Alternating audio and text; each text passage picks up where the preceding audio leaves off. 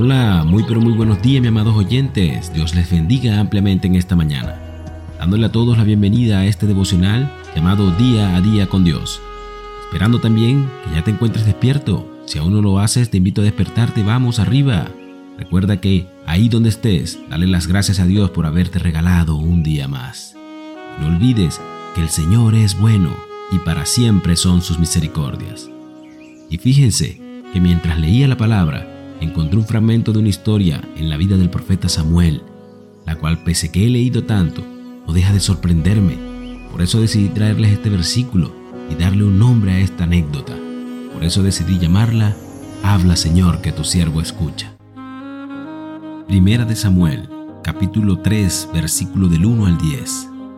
Samuel, que todavía era joven, servía al Señor bajo el cuidado de Elí. En esos tiempos no era común oír la palabra del Señor, ni eran frecuentes las visiones. Elí ya estaba quedando ciego.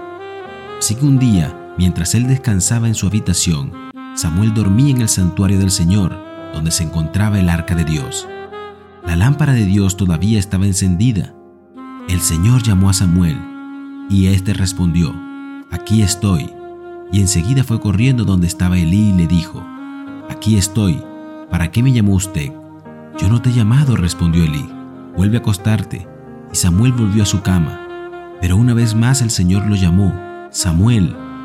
Él se levantó, fue a donde estaba Elí y le dijo, aquí estoy. ¿Para qué me llamó usted? Hijo mío, respondió Elí, yo no te he llamado. Vuelve a acostarte. Samuel todavía no conocía al Señor, ni su palabra se le había revelado. Por tercera vez llamó el Señor a Samuel.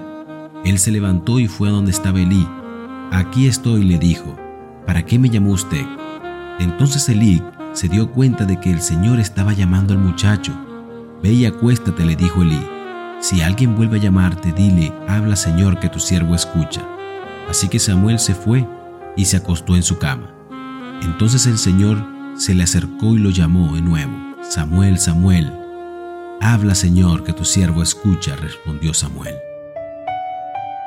Cada vez que leo esta historia, sigue sorprendiéndome y edificándome, y por más que la lea no dejo de sorprenderme en ver cómo el Señor usa múltiples escenarios pasados hace miles de años para forjar nuestro carácter y darnos principios espirituales en medio de nuestro peregrinar.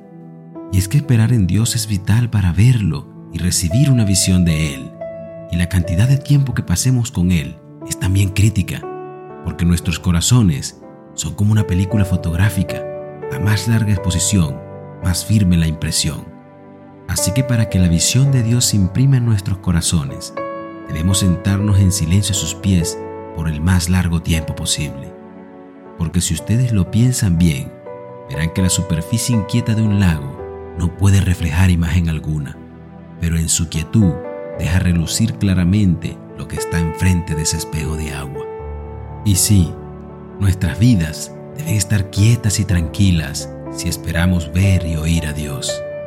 Y la visión que tengamos de Él tiene el poder de afectar nuestras vidas en la misma forma que un solitario atardecer trae paz a un corazón atribulado. Porque ver a Dios, amado oyente, siempre transformará la vida humana, así como pasó con Jacob, que vio a Dios y se transformó en Israel, o como pasó con Gedeón, que se transformó de un cobarde en un soldado aguerrido, o así como con Tomás, que después de ver a Jesús cambió de un seguidor dubitativo a un discípulo leal y dedicado. De modo que basta que Dios muestre su magnificencia en la vida de alguien para darle un giro de 180 grados a todo su entorno. El problema es que si deseas que Dios realice un cambio, debes dejarlo obrar y permitirte a ti mismo verlo. Recuerda que cuando andamos afanosos, dispersos, distraídos o más centrados en el mundo y menos en Cristo, posiblemente causamos barreras o olas de humo que lo esconden de nuestra visión.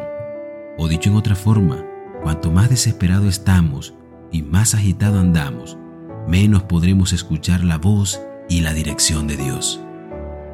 Por eso cuando leí estos versículos, descubrí que el silencio y la pasividad espiritual es una parte esencial de nuestra comunicación con el Padre. Por eso hoy quiero invitarte a hacer una pausa en tu vida Y ahí donde estás, tómate un tiempo de escuchar, de esperar y de meditar. Y di en voz alta, habla Señor que tu siervo escucha. Y déjalo hablar para que puedas seguir su dirección. Así que quiero orar por ti. Amado Padre Celestial, oh mi Señor Jesús, hoy me encuentro aquí, Señor, en este lugar, reconociendo he ido afanoso y que no he podido reconocer tu voz y no he entendido tu dirección. Por eso hoy te pido que me hables y que me digas qué debo hacer, cómo debo obrar en este momento.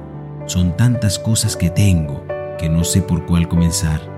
Por eso hoy siempre quiero que seas mi guía, mi lámpara encendida en medio de la oscuridad, para no andar más errante en las tinieblas, sino que tú me des la salvación, el resguardo, la dirección y la fortaleza en tiempos de tribulación.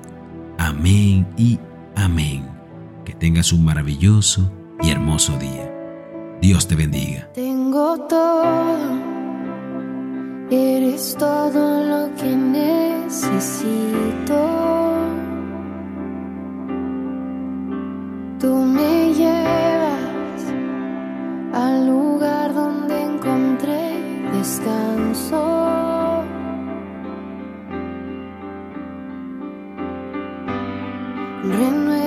Mis fuerzas, tú guías mis pasos.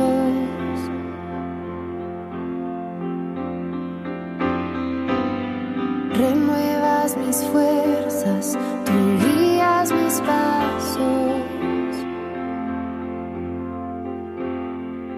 Tu amor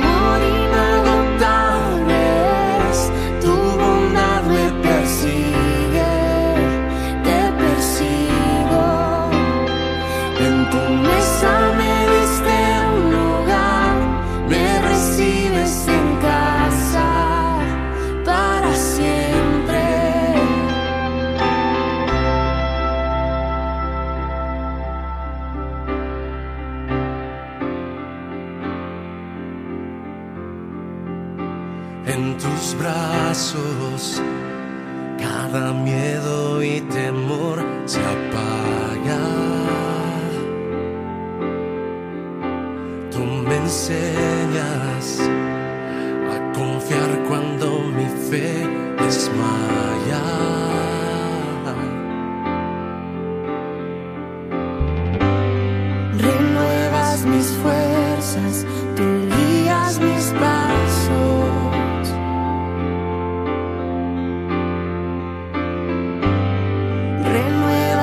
Renuevas mis fuerzas,